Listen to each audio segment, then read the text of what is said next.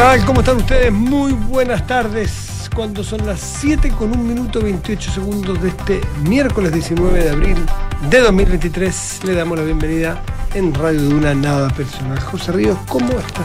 Súper bien, descansada, Sí. animosa. ¿Tú? También. Sí, pues, Sí, rico. descansado, Nada que hacer un ¿No? día libre. Pocas cosas, sí, descansadita. Rico, hay que aprovechar esos días. Entre las cosas más interesantes que me tocó hacer, así ¿Ya? fuera de lo que me toca hacer habitualmente por Sí, mi sí. trabajo, llevar el perro al veterinario. Ya, Que lo más curioso es que yo soy el menos perruno de mi casa y el que lleva el perro. bueno, yo en mi casa era la única que no quería tener perro y finalmente soy la madre cariñosa del perro. Es que me dio pena. Pero, me dio ¿Qué pena tenía? ¿Estaba cojito? No, se, se, se, se chupaba, se lamía mucho una manito. ¿Ya? ¿Y qué Se- y tenía? no, no se quejaba mucho, pero se se- Porque es estoico. Estoico, estoico, estoico. Sí. Y, le, y, y de- todo el rato, todo el rato, todo el rato, todo el rato. Entonces, mi hijo chico, que es más sapo, que le gustan más los animales, estaba preocupado. Entonces, irse Él colegio- notó, él notó. Él notó que algo tiene que tener. No se le veía a, a simple vista ni herida, nada, Ya. pero no era normal su comportamiento. Ya. Y el día de la mañana antes de irse me hizo prometer que iba a hacer lo posible por llevar al can a, a ver médico. Ya ver médico, sí, lo Y merece. el can te fue ver médico. Ya, y Además aprovechamos de ponerle la, Todas las la vacunas, vacuna. antiparasitarios. Y Lo más increíble es que le pongo la vacuna que le tocaba, que la vez pasada, obviamente lo había llevado yo también. No sabía ni dónde quedaba el veterinario, pero lo llevé porque si no, mira. Oye, hay unos operativos de la municipalidad bien buenos. No, porque el problema es que, si la preocupación, debo decirte que en principio, se vieron esto, a la, la primera que le puse, este es un perro que fue recogido una feria, un perro exquisito, simpaticísimo, un filtro más simpático que hay. Y eh, porque alguien me dijo, si ese perro llega a morder a alguien, el problema que va a tener porque no tiene vacuna, no tiene la vacuna, y dije, Es bueno, hay que, hay que yo no tenía idea, no tengo mucha cultura de perro. Entonces fui, y en ese entonces. Pero yo no me acordaba que este enero tenía que ir de nuevo. Y ya estamos, abril, pero no está. No, no están. Así que está el perro, así que no se acerquen a mi casa porque si los muerde yo les voy a mostrar paz. Ahí tiene. Tonto está, con todas sus vacunas al Pero me mordió el perro, pero con la certificado al día. Pero es como Pero ansioso, ¿cómo tu perro no muerde, así no. No, no, pero a veces se pone medio leso, sí. Bueno, como puede, todo, oye, pues, puede. si- puede un día amanecer más mal Sí, genio, nos sí, pasa a todos. Bueno, y tenía efectivamente una uñita quebrada. Y eso le hacía como, Y, como encarnada. y- o, o más como, como- bien encarnada. No, yo decía clisada, más bien. Clisada, ¿qué es? Me fregaste, no sé lo que es. No es que era como, se, eh, como ¿Qué algunos le dicen clisa? a trizada, le dicen, Ah, no, no, es la clisó, es la clisó a la uña, le clisó. Eh, tenía Y, la y como que clisada le raspaba. Y no se le molesta, así que ¿Y no. le pero no- pusieron una curación? No, no, ¿Hicieron no, no, no, no, no, no, no, yo no, no te entré. Yo te. Bueno, pero te podrá haber dicho. Sí, pero me dio muchas explicaciones. Y, Qué larga y- esa explicación, Pero si ¿eh? lo más increíble es que la señorita, un encanto, una amabilidad, le puse y yo le dije, listo, ¿hasta cuándo estoy listo? ¿Sabes qué me contestó? Yo lo traería la próxima semana para ponerle otra. ¿Otra de qué? ¿Otra qué? Si la otra vez vine aquí y fue solo una. Sí, pero es que ahora hay una nueva vacuna de que la bronco no sé qué. Es que, es que por eso te digo, yo to- ¿Viste? aprendí todo eso hace como dos Me semanas. late que la del bronco no sé cuánto. Salió una nueva, es verdad. Mi es perro. Otto no la tendrá. Me Pero- late. Pero es que déjame contarte, te voy a dar un dato. Me pasó lo mismo que a ti y lo mismo. Y de repente, hace tres semanas, yo tengo la suerte de que vivo frente a una plaza. ¿Mm? Cualquier perro. Siempre cualquier perro, sí, pero ese día había pero cualquier perro y mucho más. Entonces fui como, fuimos como a mirar así que pasaba. Oye, habían furgonetas, puestos, están feria de perros, ¿Y te vacunaron el perro? gratis. No, si eso no es nada, si no es tan No, caro. no, no, es- espérate. ir. Pero es que me vacunaron al perro gratis, la que le faltaba, le pusieron esa, la broncopulmonar, esa que no sé qué es nueva. Bueno, eso se lo Pero si los perros pusieron. tienen psicólogo, no van a tener puff. Oye, te morí la cantidad de cosas que aprendí de perro, una cantidad de folletos, además me hacían como que me creaban necesidades porque el- mi perro es amoroso pero no se porta tan bien. Se. Entonces se arranca. ¿Muerde? No, Ya. no muerde. es ¿Hace, ¿Hace sus cosas en la, en, la, en la casa del vecino? No, del vecino jamás. Ah, no. Jamás, jamás. Ah, no. No, no, mi vecina es muy estricta, así que no, no, si te, si te he visto pasear el perro con bolsa. No, con En la bolsa, vida. en No, la pero hace- no, es. No, con bolsa en la vida, jamás. Y jamás. si hace, mire es por que otro no lado. hace, no hace. Ah, o no, sea, él hace siempre la dentro de la casa, súper bien que, ro- que rock. Si no, no hace. no hace pipí, porque es una cosa Solo territorial, una cosa territorial. Bueno, ya te se me olvidó lo que te estaba contando. Me No, hiciste demasiadas preguntas. El operativo, el operativo. Ah, bueno, el operativo. Entonces, bueno, de repente se me escapó el perro. se me escapó el perro, se le escapó a todos, la verdad que no se me escapó a mí, se le escapó a mi marido con mi hija y todo el mundo trataba de agarrar el perro, el perro, oso, y se le escapaba a todo el mundo, todo el mundo, de repente ya, llegué yo y dije, ¿qué hago? Entonces como que de repente me iluminé y le empecé a hacer cariño a otro perro.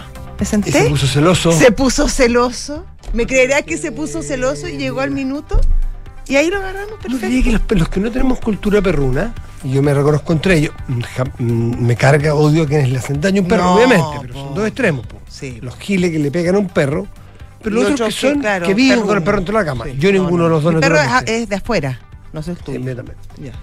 Y hoy me sorprendí, me, me emocionó, por eso quiero tanto a mi perro Otto, porque eh, un quiltro ultra chico, así, de todos los colores, de todos los portes, es, es más alto que bajo, una parte, pero es exquisito. Y hoy día cuando lo llevo a donde la señorita veterinaria, en una clínica veterinaria, entra, entró conmigo y la señorita me dice, es jodido, le va, o con, con bozal, póngaselo, quiero verla. Te dijo, ah, entonces voy a pedirle ayuda a los otros doctores, qué sé yo. Así que si quiere usted me espera afuera. Y me dio pena porque cuando yo salí, él me quiso seguir a mí. Lo, amarra- lo agarraron de la, de la, de la correa. Es decir, me echaba de menos a mí. Es como cuando yo iba al doctor. ¿Tú eres su amo? Cla- claro, ¿Tú eres el amo sí, o pues es su hijo? Yo, yo, yo. Tú eres yo. el amo. Pero me, me dio ternura, yo pensé que le iba a dar lo mismo irse Claro. con el doctor o que yo me fuera para afuera. No. Como que se sigue diciendo, me voy a dejar Claro, solo. ¿cómo me hacía esto? Ahora, me falta desparasitarlo, que unas pastillas. Ah, que una se le- pastillita, sí, que no, no, no les gustan tanto. un que como meterse así, yo se las- como que lo, engaño un poco. Pero, Sí. oye, y lo otro que te quiero terminar de decir, tú vives en la misma comuna que yo. Esta esa municipalidad tiene operativos de perros una vez al mes en distintas plazas de la comuna donde los desparasi, despasa- des- De parásito, eso, de un parásito. desparasitan, de un parásito. los vacunan, eh, le hacen sus chequeos. Por ejemplo, hasta le regalaron, porque se le había perdido obviamente, un huesito con su nombre y el teléfono de manera gratuita, una cantidad de cosas. Dios, sí. Hablando de perros hoy día, a propósito, a propósito. ¿De pero. perro? ¿De perro o de perro? No, de perros. Ah, hablamos de perros yes. hoy día. También. O sea, me está acabando el alimento, tengo que avisar. pero me queda como por una semana. El mío, tú sabes que es alérgico. Nadie puede, ¿o no? Mis niños ni uno alergia, ¿no? Perro alérgico. Alérgico, le Perro tengo que comprar una comida especial. ¿Tú me vas a creer ¿sabes eso? ¿Qué psicólogo para perros? Hay champaña. No, si no, eso no lo voy a, no. Hay- Hay hasta, hay hasta matinés para perros, lo juntan los fines Hay de semana. ascensores para perros para que se te suban a la cama. Peluquería, bueno, peluquería. Eso sí. Peluquería. ¿Qué me dices tú? Pero el día que entre un ascensor a mi casa para que el perro se suba a mi cama, salgo. yo. No, no, no. O Salgo sea, el yo. perro yo. No, yo no me atrevería a hacer esa pregunta. Pero mira, bueno, hay otras cosas que han sucedido en el día de hoy. Por ejemplo, hubo un cambio de gabinete. Hay nuevo ministro. ¿m? No, Del ministro de. Secretaría General de la Es, Presidencia. Ni más ni menos, más un ministro que va a formar parte del comité político. Y que además tiene a su cargo la relación con el Congreso. Es muy importante. De ahí la, la importancia de la elección, encuentro yo. Yo creo que estuvo muy bien elegido. Bien elegido Álvaro Muy Elizalde eh, en reemplazo de Ana Uriarte, que lamentablemente Ana Uriarte no se ha podido recuperar bien. No, y, no, y no se Eh, sabe. no se sabe mucho, es una lástima, una mujer, Sí. me ha tocado trabajar con ella en programas y toda una mujer encantadora. Sí, Así es que no creo que esté escuchando, pero alguien le está con ella, un encanto, saludos y cariño. Y ojalá se mejore pronto. Obviamente, obvio. obviamente. Bueno, Álvaro Elizalde viene del Senado, acaba de dejar la presidencia del Senado hace muy poco y, y- y llega a este cargo, una persona que tiene carrete, ha sido desde presidente, le ha sido de, de- Presidente de de su partido, partido. diputado, senador, presidente del Senado, ministro vocero Ministro gobierno. vocero gobierno. Cualquier experiencia. Y le tocó aquella, mira qué escurece las vueltas que da la vida. Si no me equivoco, déjame ver cuándo, porque estuve mirando la fecha. el- esto fue en, ya te digo, ya te digo. Ya te digo. Si no, te- si no me equivoco, es en mayo, sí, mayo del 2021, es decir, hace tan solo dos añitos, cuando se estaban preparando las primarias de la oposición de entonces, hubo una noche donde los muchachos del PC y los muchachos del Frente Amplio y del, y del Frente Regionalista y Sí. todo ese grupete, A pro dignidad que le llamarían a después. la avenida le llamaron después, le dijeron, miren a los socialistas, no tenemos problema hacer primarias con ustedes. Pero con esos muchachos con que vienen ustedes Ah, no, no. nos gustan. Así Esos era- no. eran los PPD. Ahí empezó los el problema. Y los DC. Pero el PPD era fundamentalmente la, ah, la, la, la, la, mm, el PPD era el, el- era el, el grupo el cual Que no, había, no da tanta simpatía. el grupo que había exactamente, que había que, y vetaron. Bueno, ese veto significó que no hubo, que no entraron en las primarias, hicieron pacto aparte y el PS se fue con el PPD, con la, con la democracia cristiana. Claro. Ellos no tuvieron primarias legales, recuérdate tú. No, pues tuvieron que hacer una porque llegaron tarde. Claro, hicieron una tardía, ¿no es Sí. cierto? pero no legal, y la primaria terminó siendo Jadwe Boric. Pero ¿qué es lo que dijo esa noche cuando Álvaro Elizalde, a la sazón, Ah, presidente del, de presidente del partido, ¿Qué dijo? sintió que lo habían vetado? ¿Qué es lo que le dijo a los muchachos del Frente Amplio y a los, y a los del Partido Comunista? A ver, Te leo, te paso a leer. abro comillas. Lo que ha ocurrido esta tarde es vergonzoso. Nosotros concurrimos de buena fe. Hemos sido sorprendidos y no vamos a improvisar. No vamos a inscribir una primaria a última hora. Nos sentimos engañados. Nos sentimos defraudados. Dejaron afuera entonces al Partido Liberal y al PPD. Y dice, vamos a seguir trabajando para construir una alternativa de cambio, bla, bla, bla, pero aquí en la frase, la frase La heavy. La estoy buscando, la estoy rellenando, ayúdame. Ya, bueno. Eh, no se humilla al partido de Salvador Allende. Y nosotros vamos a seguir de pie trabajando por generar alternativas de que cambie Chile de manera profunda. No con aquellos que se llenan la boca con la unidad, que denuncian ser excluidos, pero que cuando tienen que tomar definiciones para construir mayorías, hacen del sectarismo una práctica permanente que nosotros condenamos enérgicamente.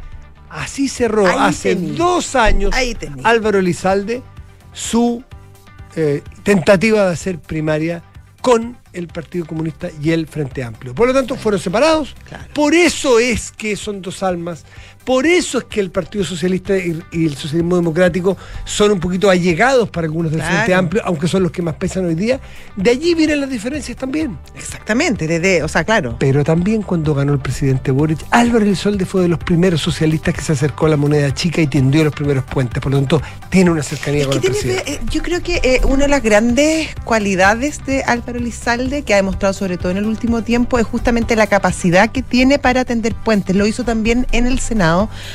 Bueno, generalmente los presidentes del Senado tienen esa, esa como investidura, que habitan el cargo, como se dice ahora. Eh, pero él durante su periodo como, como presidente del Senado también eh, hizo mucho esa pega, la pega justamente de, de tender puentes con, con- la oposición, con el mundo del Frente Amplio. Eh, fue finalmente uno de los pr- principales autores del acuerdo que se llega para crear todo este tema de los bordes para la nueva constitución. Eh, ha tenido un, un papel ahí bien, bien relevante, por lo tanto, yo creo que con toda esa experiencia y con toda esa no sé, cantidades de contactos, me imagino, y de conversaciones que ha debido tener durante el último tiempo, eh, llega con el camino eh, bastante andado para sus relaciones justamente con el Congreso. La pregunta que queda abierta Ah. es: ¿quién? Ah, ¿quién va a reemplazarlo? Yo mientras. Suenan varios nombres. Suenan varios nombres. Sí. Paulina Bodanovich. Sí, el, el- el diputado Naranjo, Diputado que es diputado por esa zona. Hasta. Michelle Bachelet. Yo esta tarde cuando escuché me, me, me hice me la pregunta: ¿y por qué no Bachelet? ¿Por qué no? ¿Por qué no Bachelet? Bueno. Bueno, que eso si ella quiere. po. Yo creo que eh, finalmente Puede ser, puede ser, puede ser. No sé pasa si va- más por ella. No sé si va a querer ser senadora de esta forma cuando ella saldría senadora en cualquier parte y elegir distrito, de circunscripción. Pero también por lo mismo, si ella igual saldría por cualquier parte y todo el mundo más o menos lo sabe, eh, es Si como también es como un agradecimiento, sí, yo estoy para usted. si me necesitan. Tú sabes que Bernardo Leighton cuando dejó de ser uno de los ministros importantes del gobierno de Frey, luego dejó Frey el gobierno, vino en la elección de diputados del 90 y llamó, le, le ofreció a su partido que le pusieran donde lo necesitaran. Y fue un modesto cargo de elección popular, modesto para la figura que era Bernardo Leighton, de diputado por un distrito donde no tenían candidato. Sí, pues hay Por- gente que sale por todas partes. No, porque también tiene alguien espíritu de servicio. Sí, bueno, eh, por es eso, y claro, y también, y también cierta seguridad en sí mismo. Son las 7 de la tarde, déjame decirte. Ah, mira, Con 15 minutos. Y estás en Duna. Nada personal. Nos toca leer titulares hoy día, Matías. Qué nervio. Nos abandonó Enrique Javier, ustedes saben. No, no, no, espérate, no, no, no ha escrito ni un solo A mí sí. Te escribió. Sí. Sí.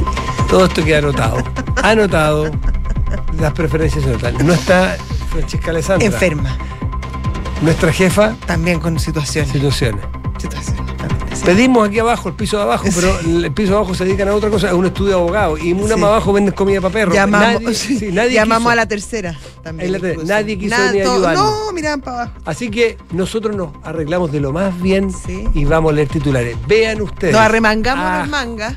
a Josefina del Carmen Ríos Guzmán en este momento en su debut como Pero nos vamos a ir turnando. No, tú, No, no eres- sepas tú. Y te voy a sacar fotos. No. Titulares con José Ríos. Tras su confirmación como nuevo ministro secretario general de la presidencia, el hasta ahora senador Álvaro Elizalde valoró la decisión del presidente Boric. En el PS hay consenso de que su cupo debería ocuparlo una mujer y el nombre de la presidenta del partido, Paulina Bodanovich, corre con ventaja. Las ISAPRES calificaron de inviable la fórmula del gobierno para las devoluciones por el denominado supremazo. Desde la Asociación de ISAPRES aseguraron que equivale a 100 años de utilidades. Y tras el ataque a la comisaría de carabineros en Calama, el subsecretario del Interior Manuel Monsalves anunció que el gobierno enviará refuerzo policial en la zona para garantizar el orden. Y mm, en temas internacionales, noticias que realmente causan sorpresa, Matías. La Asamblea Nacional del Poder Popular de Cuba designó a Miguel Díaz Canel como presidente de ese país por los próximos cinco años. Sorprendente. Díaz Canel, quien a su vez es el primer secretario del Partido Comunista, dirigirá la isla por un segundo mandato. Y en deportes. Sí, porque además Sí. tiene el apoyo popular. Sí. Las encuestas y las elecciones y gana primaria. Sí, no, no, no, no hay para qué ahondar. tipo bien, muy bien, muy bien. democrático, defensor de las instituciones.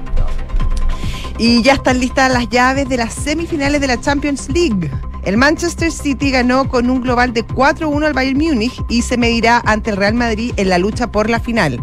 Mientras que en la otra semi será el derby de, de la De- Madonina. De la Madonina. De la Madonina, El Inter luego, luego de que el Inter empatara a 3 con el Benfica. Los duelos de ida están programados para el 9 de mayo en horario por definir.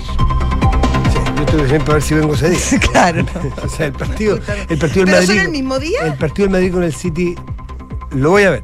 que es primero en el Bernabéu ¿ya? y después, se juega en, en, Manchester. en Manchester. Sí, yo no voy a ver. Espero que sea una hora que me acomode con mi trabajo. Oye, y estaba. mm, Había como en, en- en la hinchada del Madrid, no estaban tan contentos con el sorteo porque a ellos les gusta terminar en el Bernabéu. Porque dicen que dan vuelta a los partidos y todas las Mm, cosas. carga el Real Madrid. ¿Ah? Me carga Yo sé, a mí me encanta. Bah. Voy por el City, pero no te explico. Ay, ¿qué se te perdió en Inglaterra? ¿No? No Ah, me gusta ¿qué el se te Madrid, qué se te perdió en Madrid, Manchester? listo. No ¿Qué me se te perdió en Madrid y ya está. Manchester? 7 con 19 estás en Duna. Nada personal. Son los infiltrados en nada personal. Isa Caro, ¿cómo estás? Hola, hola, buenas tardes, ¿cómo están por allá? Bien, pues Yo te- todo bien. Te cambian las fuentes, te cambian, te, te mueven el pan. La, la ISA ya conoce milímetro a milímetro, tiene medido los pasos de cada ministro para reportear en la moneda y va y le cambian un ministro. Pero un ministro igual uno ya algo lo conoce, ¿o no? Sí. Sí, pues Álvaro Elizalde ya lleva harto rato ejerciendo cargos de poder bien importantes eh, en, en el actual oficialismo, así que es alguien conocido además acá en el Palacio de la Moneda. Recordemos que él ya había ejercido como ministro eh, vocero de gobierno durante el segundo mandato de la expresidenta Michelle Bachelet, pero no fue hasta hoy día eh, cuando nosotros en la tercera pudimos confirmar que finalmente el presidente se había inclinado por su figura que eh, se confirma cierto ese arribo de eh, el expresidente del Partido Socialista como el sucesor de la ministra Analia Uriarte, que recordemos eh, termina eh, saliendo eh, de sus funciones por este diagnóstico eh, que es bien incierto. Eh, lo que nos decían acá Matías José es que en el fondo la conversación que ella tuvo con el presidente a fines de la semana pasada fue lo que termina por de alguna manera resolver este cuadro. Y lo que ella le transmite, según quienes conocieron el tenor de esa conversación con el presidente, es que era demasiado incierto el diagnóstico y de cuánto también eh, tiempo se iban a mantener los síntomas que hoy día la han tenido fuera de su cargo. Recordemos que lleva más de un mes eh, con licencias sucesivas por este cuadro de long COVID como se ha denominado, eh, con síntomas bien complejos como fatiga, eh, estaba también con anemia, nos decían, eh, y fue ella en el fondo la que libera de alguna manera al presidente de mantenerla por más tiempo en el cargo, deja en sus manos su futuro y es ahí donde el presidente toma esta decisión. habla también durante el fin de semana con Álvaro Lizalde y le ofrece a él ser el sucesor de la ministra, manteniendo ahí el Partido Socialista el cupo en un ministerio que es muy significativo en términos de lo que es la coordinación política del gobierno sobre todo porque tiene cierto la relación con el Congreso, un Congreso que para este gobierno ha sido complejo porque no tiene mayoría, pero además porque es un Congreso que se ha visto muy atomizado eh, en las distintas discusiones parlamentarias. Así que eh, Álvaro Lizalde asume una cartera en un momento difícil para el gobierno del presidente Gabriel Boric, pero ahí lo que han destacado todos hoy día, después de conocerse su eh, ingreso al gabinete, es que eh, le destaca mucho su capacidad de articulación política y vamos a ver si finalmente eso hoy día en este nuevo rol le va a dar garantías para que de alguna manera pueda despejar un poco lo que ha sido eh, gestiones bien complejas durante el gobierno del presidente Boric eh, respecto de la relación con el Congreso. Recordemos que su primer ministro en el cargo fue su amigo y cercano hoy día ministro de Desarrollo Social, pero fue él el primero que asume este rol con la CEPRES, le fue mal. Eh, justamente en medio del proceso constituyente eh, cosechó varias varias enemistades, sobre todo a nivel del Senado, y luego la ministra Ana Uriarte, que recordemos también fue una ministra inesperada porque asume justamente luego de que la la perdón la, la postulación, o sea, la, la la propuesta que el nuevo presidente le hace a Nicolás Cataldo para asumir la subsecretaría del Interior en septiembre pasado terminara cayéndose por sus críticas eh, pasada, ¿cierto?, respecto a carabineros de Chile y finalmente Monsalve se mantuvo en la subsecretaría del Interior y fue Ana Uriarte en esa época jefa de gabinete de la ministra que así es la que termina eh, asumiendo ese cargo de manera inesperada en ese momento. Claro, no, no, llegó esa mañana de su casa pensando en que iba a salir como ministra, no, no. De hecho ella siempre decía que si hubiese sabido se habría puesto un vestido porque no andaba ni siquiera... Hubiese pasado por la peluquería. claro, es que uno piensa esas cosas, distinta, digamos. Absolutamente. Totalmente. Así es que, bueno, eh, no, lo que acá hay una sensación mucho de lamentar la partida de Ana Uriarte, lo decían ahora todos los ministros que están participando además en estos momentos eh, del aniversario número 90 del Partido Socialista acá en la sede de Santiago del Congreso.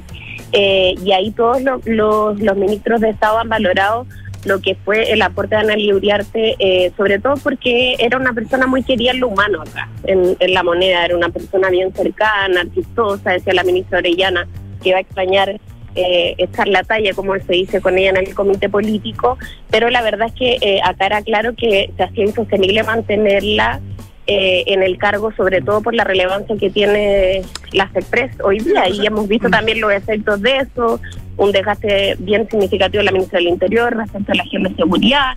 Eh, que ahí hay una interpretación también de que ella ha tenido que pagar un costo por la por la ausencia, digamos, de esta de esta compañera, cierto titular, como para equiparar un poco la carga. Isa, el, presidente que decide por Álvaro Lizalde no tuvo conversaciones o presiones del Frente Amplio por recuperar ese, ese cargo, dado que recuperar me refiero porque originalmente era Giorgio Jackson o lo ocupó el Frente Amplio y lo perdió por la situación que todos conocemos y vimos y ya se discutió. Eh, no hubo intentos de. porque el, comité político está bastante desbalanceado en favor del socialismo democrático. En cargos de importancia, sino en número. O sea, acá Marcel, Toa, ayúdame, Marcel. Marcel Toa, Elizalde. Y está la ministra Janet eh, Jara y la ministra Orellana. Y Orellana, claro. Y Vallejo. Y Vallejo, por eso, tres y tres. Lo que pasa es que, claro, en, en en relevancia, o sea, el Ministerio de la Mujer y el Ministerio del Trabajo son una novedad en el comité político. Antes nunca fueron. Interior y Secpres siempre han sido como el tándem de mayor poder político en el, en el comité. bueno, sí, a tu pregunta, Matías, eh, efectivamente hubo eh, más que intentos formales, eh, de alguna manera intenciones de sectores de RD de, plantear la posibilidad de, de, que este cargo pudiese volver a lo que fue el Frente Amplio. Recordemos que hoy día el Frente Amplio tiene solamente a la ministra Orellana en el comité político. Revolución Democrática perdió su representación ahí con la salida del ministro Jackson. Eh, y algunos eh, en la antesala de que el presidente tomara esta decisión pensaron en la posibilidad de que pudiese asumir algún eh, dirigente de esas, de esas filas el cargo. Sin embargo, el PS ya había planteado sus términos y en ese sentido el presidente tenía claro que eh, el PS debía mantener ese cupo porque es uno de los cargos que en el fondo han, han pedido y han, han pedido como mantener eh, justamente sobre todo después de ese segundo tiempo entre comillas del segundo cambio de gabinete del presidente eh, respecto de lo que hablábamos antes. Y esto de- habrá quedado, claro, y esto habrá quedado como zanjado ayer eh, en el cónclave, en el fondo el nombre que además fuera el Partido Socialista quien se quedara con este cupo.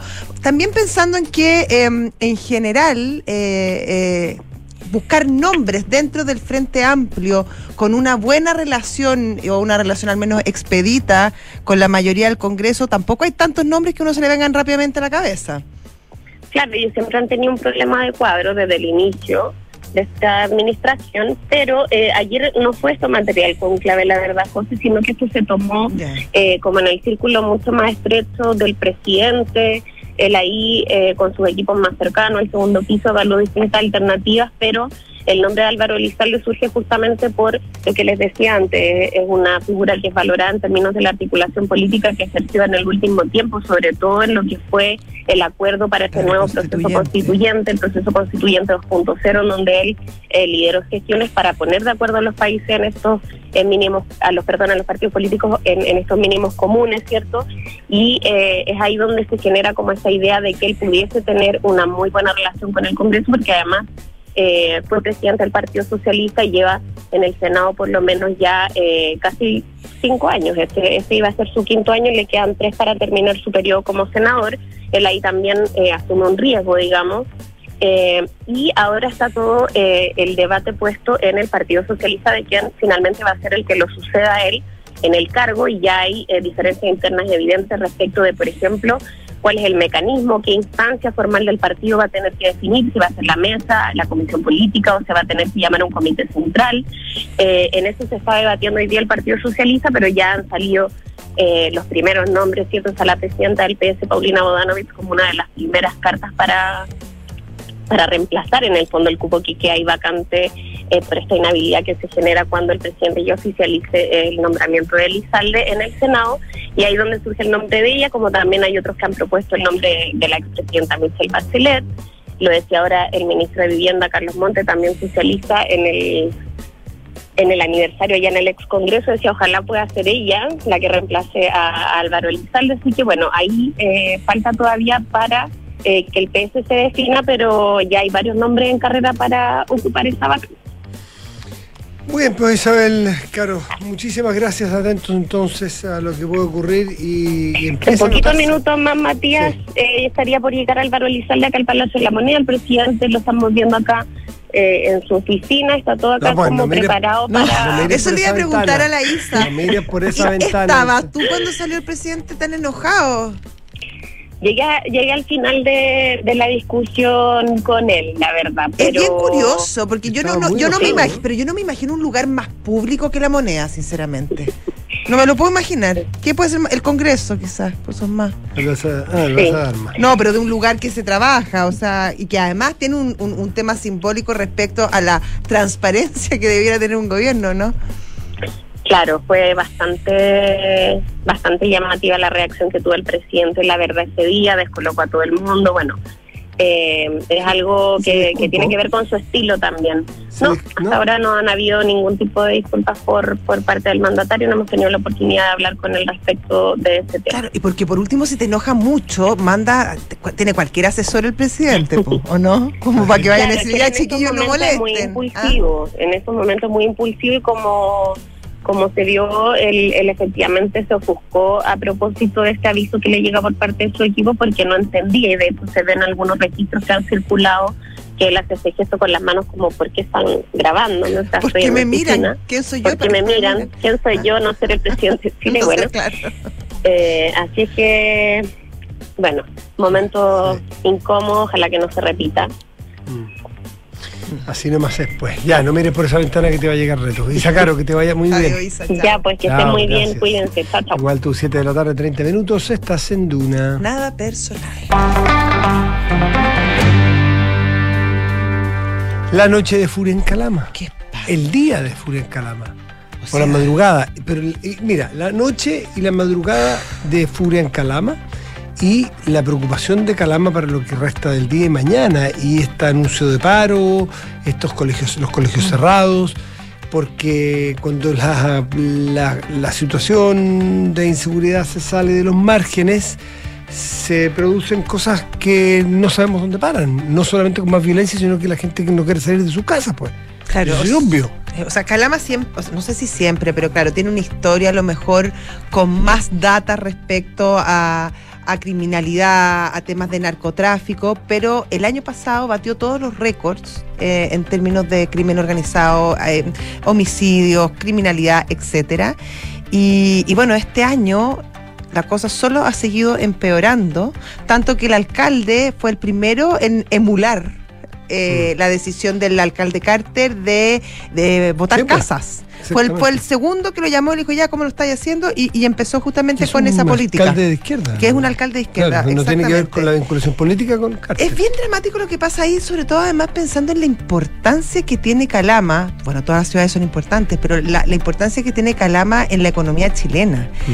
Eh, la gran minería tiene una presencia importantísima en Calama, también eh, tiene, no Calama mismo, pero a sus alrededores lugares de turismo súper importantes a nivel mundial, y, y me refiero específicamente a, lo- a-. San Pedro Atacama. Si se transforma esto en Calama, en, el, en el- lo que podría ser esas ciudades que uno lee en los diarios que son complicadísimas en el sur de, de- de México, Mm. Claro, por ejemplo. o en el norte de México, Disculpa, disculpa. en- Sinaloa, En el norte de México, claro. quise decir. Eh, en la, en la frontera, con- Juárez, en la frontera con sí. Estados Unidos. Y si hay una súper atracción turística por ahí cerca, uno preferiría evitarla, ¿no? Sí, o pensando en las grandes mineras, también eh, que, que, se, que se asusten o, o- o- piensen dos veces en seguir invirtiendo o extendiendo sus inversiones, Mm. dado la alta criminalidad de esas ciudades. Recuerdo hace un tiempo me tocó hacer una, un- hace mucho tiempo estaba haciendo un reportaje sobre la zona de Antofagasta, en, en fin, y estuve mirando cuántos vuelos al día había. Y ya no recuerdo, porque esto fue hace por lo menos 12 a 15 años, y te voy a inventar la cifra, pero por ejemplo habían 12 vuelos diarios a Calama y a Imagínate. Antofagasta. Sí. Entonces la pregunta, inmediatamente uno se pregunta, pero ¿cómo va a ser así? Y la proporciona, te voy a inventar, a Puerto Montt 4 en ese momento. ¿ya? Claro. Era una cosa bien, tremenda la, la, o sea, bien diametral. Entonces uno se hacía la pregunta, bueno, pero ¿por qué? Y cuando le fui a preguntar a las personas, me dicen, bueno, porque mm, los profesionales que van, que son muy requeridos porque hay alta inversión. En ese momento recuerdo que tenía, ahí verte un reportaje que estábamos haciendo, tenía el ingreso per cápita Antofagasta, no Calama puntualmente, Antofagasta, que no está lejos. Eh, Bueno, es pero- que en la región de Antofagasta Claro, se región- calcula por, por- por la región. Pero para Antofagasta era, un per cápita similar al que tenía el Reino Unido. Hoy es más, ahí es como los países nórdicos. Bueno. y es lejos la región con el, per cápita, más alto de Chile. cápita. Entonces, claro, re- lejos. Entonces uno se decía, pero, pero ¿por qué? Eh, claro, porque hay demanda por buenos, buenos médicos, por demanda por, por ingenieros, por y, Claro. y- y por qué tanto vuelo? Porque no quieren vivir ahí.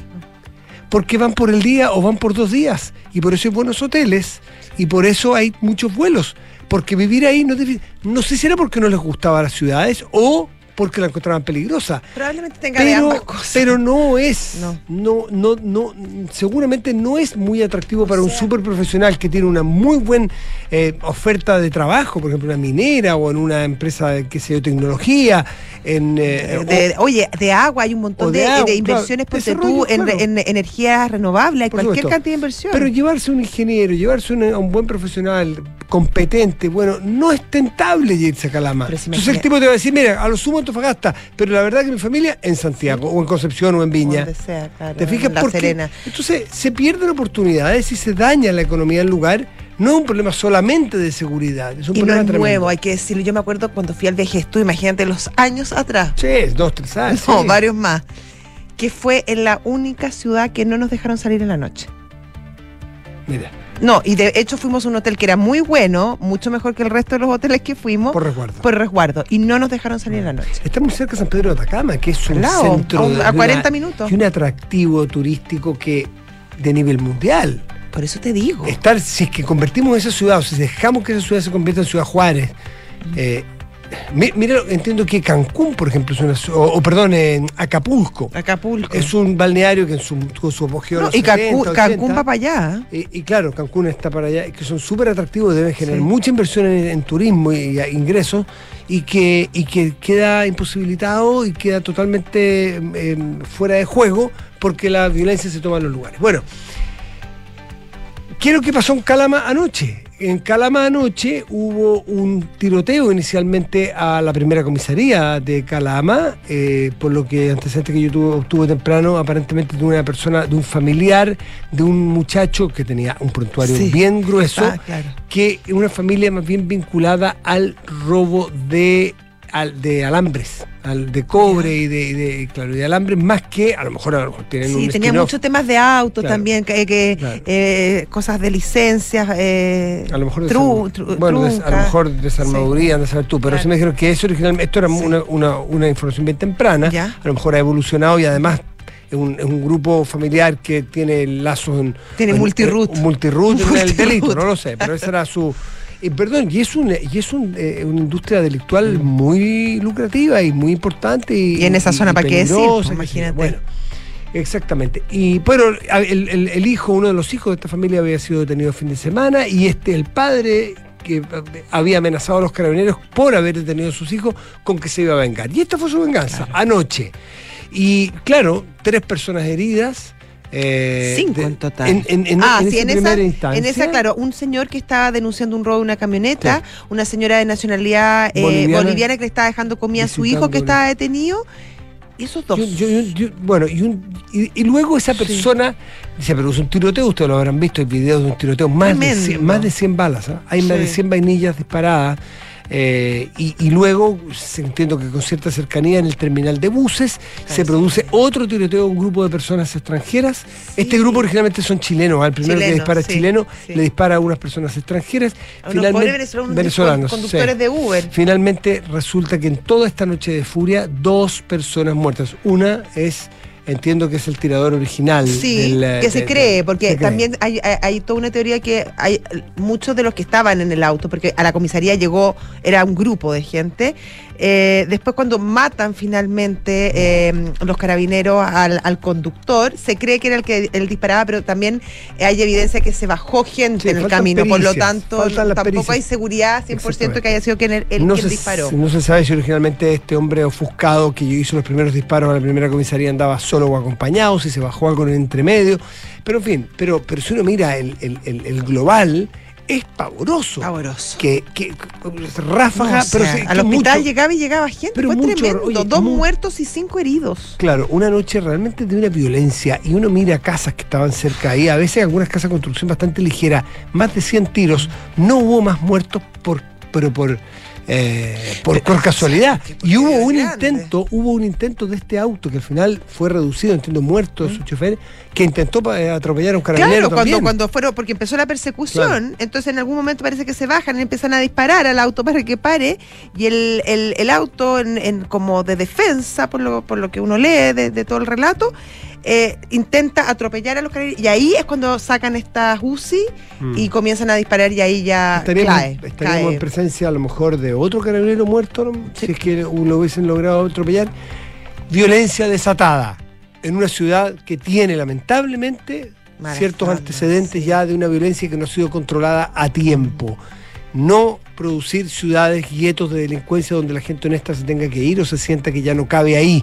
Porque entonces, bueno, eh, después ya es mucho más difícil de recuperar. Una pena que haya tenido que eh, suspenderse las clases y ahora ¿Será necesario suspender las clases? Igual me lo pregunto, hay que, no sé, fíjate. hay que estar ahí. yo No, no, creo, no, yo sé que hay que estar ahí, Mm. pero pero bueno, es una pregunta que se hace, que finalmente terminan pagando y eh, los pobres alumnos eh, Sí, no, que ya han tenido varios años de ausentismo. Ya, bueno, ayer conversamos largo respecto a la crisis de la educación. Y el gobierno ha anunciado que su subsecretario de Seguridad, eh, Monsalve, su secretario Interior, va a viajar a la zona eh, y, la, mm, y la ministra Toá, eh, respecto a este anuncio de paro eh, del alcalde de Calama, dice no va a ser útil necesitamos que haya este tipo de manifestaciones. el gobierno prometió refuerzo policial, pero los refuerzos policiales sabemos que esa está por ahí nomás, Sí. porque ya vimos Sí, que... pero para la ciudad yo, ahí, esto- yo, yo le encuentro razón a la, a la Es ministra Toa. O sea, de partida hacer un paro, tampoco va a parar por siempre, eh, va a solucionar las cosas e incluso las puede complicar aún más porque el, el mensaje es, ¿sabe qué, man? Como ustedes están ganando esta batalla, nosotros nos guardamos. Y, y estás, en vez de ganar territorio, como decía Mm. Francisco Cox, estás cediéndole territorio al, al narco, al crimen organizado. Yo creo que habría que darle una vuelta más. 7 de la tarde con 41 minutos. Se está haciendo una. Nada personal. Saludamos a. Sí, un mi- tenemos Sí. un minutito antes, ¿no? porque la situación de Sí. los ISAPRES vuelve a, a ponerse color de hormiga. Eh, habíamos hablado hace un par de días que aparentemente había un, eh, por lo que uno puede reportear, había una, un, un- un acuerdo. tironeo, pero un tironeo duro Ah, entre sí, entre en el la- oficialismo porque no a todos les gustaba las propuestas que estaba preparando la ministra Jimena Aguilera. Eh, pero, pero bueno, eh, ahora eh, toca el turno a las ISAPRES que siguen eh, haciéndose cargo de la cifra que no es oficial, pero es la cifra que hay para evaluar. Claro. Y si son 1.400 millones de dólares los que hay que pagar, probablemente estamos hablando del fin de las ISAPRES. Esto es la campaña del terror, díganlo como quieran, pero si se representa eh, o 100 equivale, años de utilidades. eso, si equivale a las utilidades de 100 años Imagínate. de promedio que han tenido las ISAPRES, sencillamente no es razonable. Eh, se trata de hacerle un salvataje eh, y, si eso es imposible, no sé qué es lo que sea salvataje, pero yo no olvidaré la frase de Barack Obama cuando tuvo que salvar algunos bancos para el 2008, creo que dijo too big to fail, Sí. eh, o sea, había bancos que había que salvar, pero ¿cómo si son bancos privados? Son demasiado grandes para que caigan. ¿Y por qué era ese por- demasiado grande para que caigan? Porque si caía ese banco, el 2008, cuando quedó la escoba con la, con la subprime en Estados Unidos, caía probablemente la banca completa y Estados Unidos o su presidente no se podía dar ese lujo. No quiero decir con esto que es justificado y hay que salvar a como dé lugar las ISAPRES. No tengo idea, no soy experto y estoy bastante lejos de serlo en esa materia también. Pero sí hay que buscar una fórmula intermedia entre que las ISAPRES paguen lo que tengan que pagar porque hay un fallo de la Corte Suprema que hay que cumplir, pero también darle sostenibilidad porque si se caen las ISAPRES se colapsa probablemente el sistema público de salud y eso le afecta a quienes no están en las ISAPRES y a todo el país. Sí, hay que vi- viabilizar una salida y uno, por lo que tú dices, por, por, por el sistema público que también va a colapsar, pero también pensando en los 3 millones de afiliados, muchos de los cuales ¿Qué están están? en medio de un tratamiento. ¿Cómo le vas a responder a esa persona que está en la mitad de una quimioterapia? Mm. o en la mitad de un tratamiento al corazón o una operación o qué sé yo, un ELA. Enfermedades carísimas que no necesariamente van a tener rápida solución en el sistema eh, público. Hay que buscar fórmulas. Sí, y yo creo que hay que buscarlas, intermedias. Matías, también. Eh, yo creo que hubo cierta, al comienzo sobre todo, porque bueno, ahora quedan pocas semanas, porque ten- les queda muy poco tiempo para cumplir el fallo. Mm.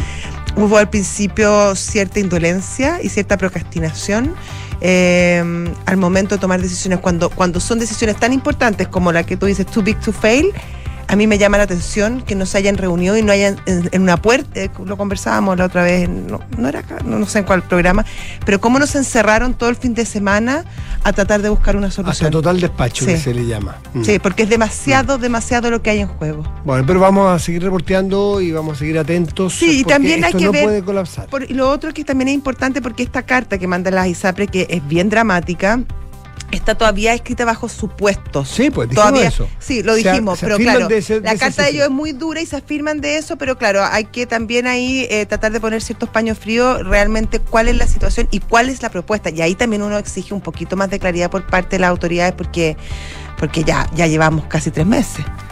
7 de la tarde, 44 minutos, estás en Duna. Ahora sí, saludamos a nuestros patrocinadores. Dale. Por favor. Bueno, sí, sí, sí. Las mejores marcas de máquinas de construcción, vialidad y forestal, encuéntralas en Salfa. En Salfa son más que máquinas. Visita salfamaquinaria.cl y encuentra el equipo que necesitas. Un cordón volcánico perdido hace más de 100 millones de años fue el último hallazgo de un grupo de científicos de Universidad Andrés Bello, una investigación de impacto mundial que nos permite entender cómo se formó nuestro territorio austral. Hacerlo bien con tu futuro es usar tu devolución de impuestos para vivir más tranquilo durante tus años de retiro. Invierte y aumenta tu pensión ahora con las distintas alternativas para hacer APB en Zurich.cl. Pausa y volvemos, estás en Duna. Nada personal. ¿Hijo? Sí, mamá. ¿Cómo hace la excavadora John Deere? Muy bien, mi amor. ¿Y un rodillo Ham? ¿Cómo hace la fresadora Clima? Ay, ay, ay, ay, ay, ay, ay. Salfa Maquinaria, con más de 85 años de experiencia en el mercado, es la solución para poner tus proyectos en marcha. Encuentra todo en maquinaria de construcción, vialidad y forestal en cualquiera de sus sucursales a lo largo de todo Chile. Repuestos, el mejor servicio certificado y más. Cotiza en salfamaquinaria.cl y síguenos en nuestras redes sociales. En Salfa somos más que máquinas. Un cordón volcánico desaparecido hace más de 100 millones de años en la Patagonia chilena. Es el último hallazgo de un grupo de científicos liderados por el académico de la Universidad Andrés Bello, doctor Manuel Suárez, y que permitirá entender cómo se formó nuestro territorio austral.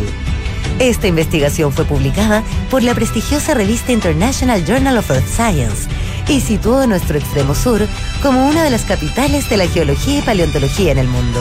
Más información en aporte.unap.cl. Amor, ¿renovamos el seguro de Auto Zurich? No lo ocupamos tanto. Renuévalo. El año pasado nos ayudaron N con la revisión. ¿Verdad? A mí me mandaron la grúa cuando quedé tirado. Y el auto de reemplazo. Ya, se renueva. Con el seguro de Auto Zurich tienes las coberturas y asistencias que tú y tu familia necesitan. Contrátalo 100% online en zurich.cl. Zurich, tu mejor compañía para el futuro. Riesgo asegurado por Zurich Chile Seguros Generales S.A. Las condiciones generales del producto, coberturas y exclusiones se encuentran disponibles bajo el código POL 120160279 y sus condiciones particulares. Conoce más en zurich.cl. Con Talana, la más completa plataforma digital de recursos humanos, ahorras tiempo y costos. Gestiona la información laboral de tus colaboradores, firma digitalmente, calcula remuneraciones y encuentra al talento ideal para tu empresa, directo desde la app más descargada y mejor valorada para la gestión de personas. Únete a las miles de empresas que ya han digitalizado su área de recursos humanos con Talana. Conoce más en talana.com. Aló, amor. Oye, por aquí ya pasé a buscar a los niños y vamos camino al fútbol. ¿Tú qué tal? Ya, bacán. Yo estoy llegando a la casa que seguro deben estar por llegar de Berisur. Buenísimo. Según lo que conversé con ellos, debería quedar todo instalado y funcionando hoy mismo. Sí, me dijo tu papá que fue muy rápido todo. Ya, amor. Nos vemos en un rato. Protege lo que más quieres. Calcula online en berisur.cl o llama al 600-385-0003. Activa Berisur. Activa tu tranquilidad. 7 de la tarde con 48 minutos, estás en Duna. Nada personal. Y ya está nuestro entrevistado, Matías. Se trata de Eduardo del Solar, presidente de Convergencia Nacional de Gremios y Pymes. Sí, y, y Cooperativas de Chile. Ah, y Cooperativas Eduardo, buenas noches, gracias. Buenas tardes, está oscuro, pero es tarde. Eh, buenas tardes, gracias por recibirnos. ¿Qué tal? Buena- buenas tardes, Josefina y Matías, ¿cómo están? Gracias por invitarnos. Bueno, eh, nosotros ya hemos conversado otras noches, así que más o menos ya sé la respuesta, pero de todas maneras vale la pena preguntar si es que desde la última vez que conversamos, y, y tiene referencia esto con los proyectos de 40 horas que se aprobaron, o con el acuerdo entre la CUT y el gobierno para el aumento del salario mínimo a 500 mil pesos en julio del 2024. Usted me decía, hubiese sido bueno que nos preguntaran, porque nosotros las pymes somos los que pagamos, básicamente, estos salarios mínimos. Eh, ¿Han tenido, perdón, José? Sí, no. Ahora, les preguntaron de la tributaria y se decidieron parar de la mesa. Eh, lo que pasa es que no nos decidimos parar de la mesa. También fuimos invitados a última hora. Nos invitaron eh, cuando ya estaba, estaban en el postre. ¿ah? Entonces decidimos no avanzar porque la verdad que o, o nos subimos a la mesa cuando se sientan todos o, o mejor no estar. po, Pero es ¿ah? que de repente hay turno en los matrimonios, po. No, Sí, no, no, pero es que después de las 12, después de las 12 es para la juventud y nosotros nos consideramos un poquito más viejos. Oye, eh, mira, lo que pasa es que desde la última vez que conversamos, Matías, hasta ahora, ah, hay solo algún avance. Hoy día eh, los gremios pymes eh, se reunieron con, con el ministro de Economía, donde se nos hizo una oferta de un subsidio que es bastante insuficiente. Pero, pero antes de empezar esto hay que reconocer el legítimo derecho que tienen los trabajadores a poder tener una mejor renta. Y, y, no solo los trabajadores, todas las personas tienen derecho a tener una mejor renta.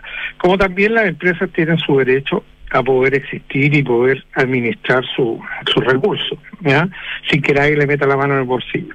Y lo que ha pasado aquí con la con esto del acuerdo de la CUT con el gobierno eh, tiene que ver con que el subir, primero, subir el sueldo mínimo eh, de la forma que se está subiendo, sin conversar con la con los gremios o, con las empresas pyme, que son las que más pagan sueldo mínimo, porque las grandes empresas no están en el rango del sueldo mínimo.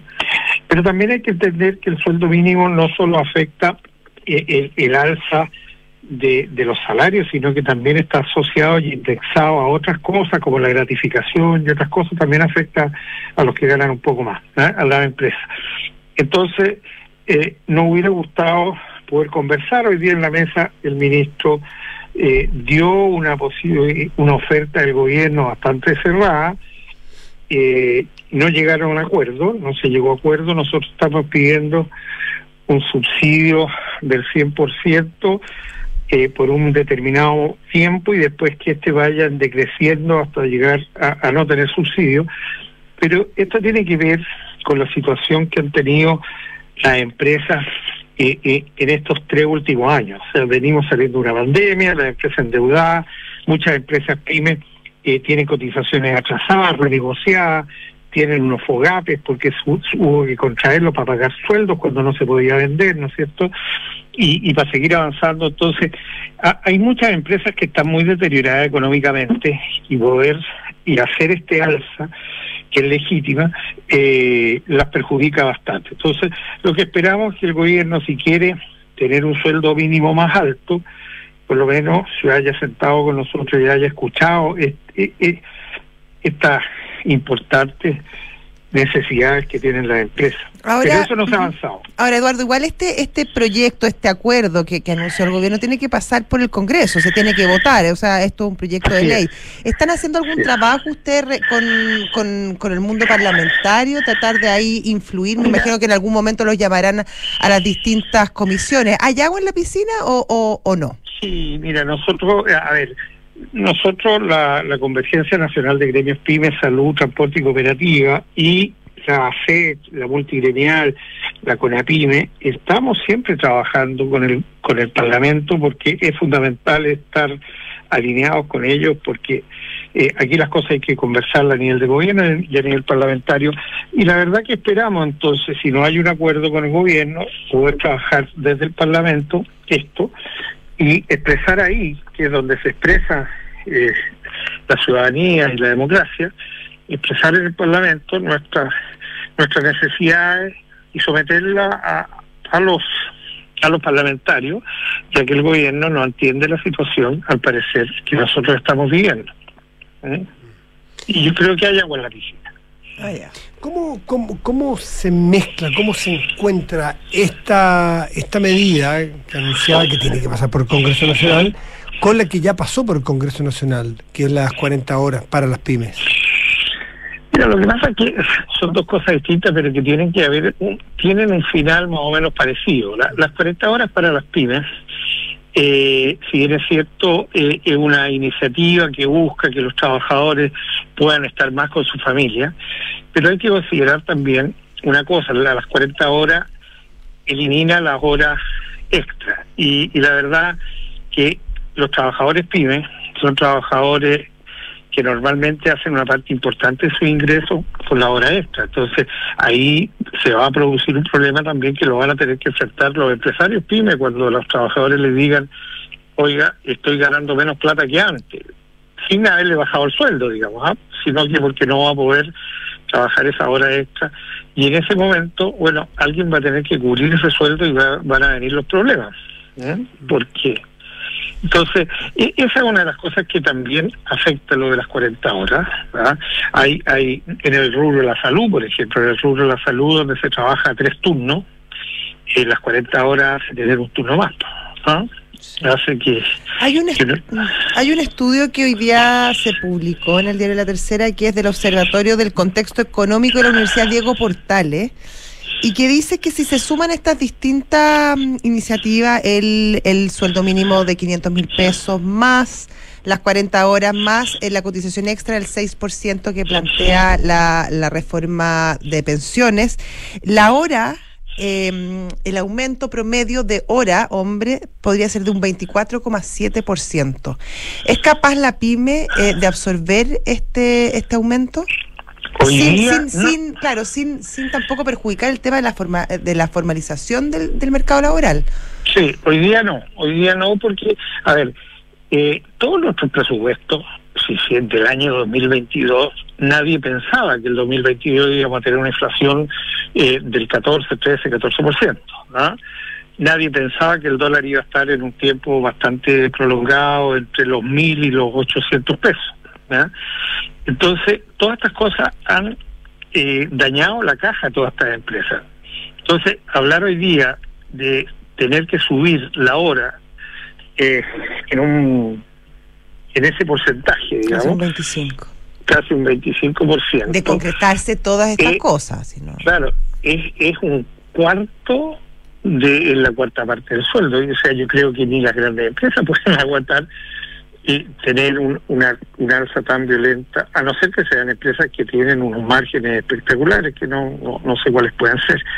Pero la pyme no es, no es la que tiene mejores márgenes. A esto hay que agregar también que en la compra pública eh, las pymes se han visto bastante dañadas eh, en los convenios marcos, eh, eh, en los y en las licitaciones. Entonces, yo creo que el escenario 2022 y 2023 para las empresas de menor tamaño no ha sido un buen escenario. Nosotros esperamos que esto repunte, no no la, siempre los emprendedores son un poco más optimistas y por eso son emprendedores porque muchas veces sacrifican hasta el capital familiar para llevar su, empre- su emprendimiento adelante y, y lo tratan al final de defender.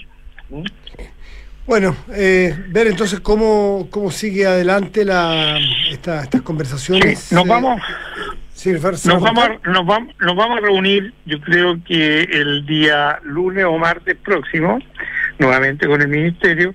No tenemos grandes expectativas de que vaya a cambiar la cifra de subsidio, pero bueno, hay que buscar a través del diálogo la posibilidad de que entiendan que, que este no es un capricho, sino que, que es una necesidad que tienen las empresas de menor tamaño.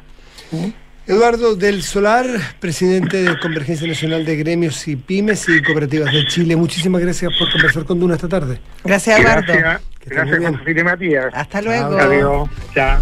7 con 58 y ya nos vamos. Sí, nos vamos, nos encontramos mañana, Viene pero no se vayan porque viene terapia y antes Que visionarios. tengan muy buen resto de día. Gracias. Chao.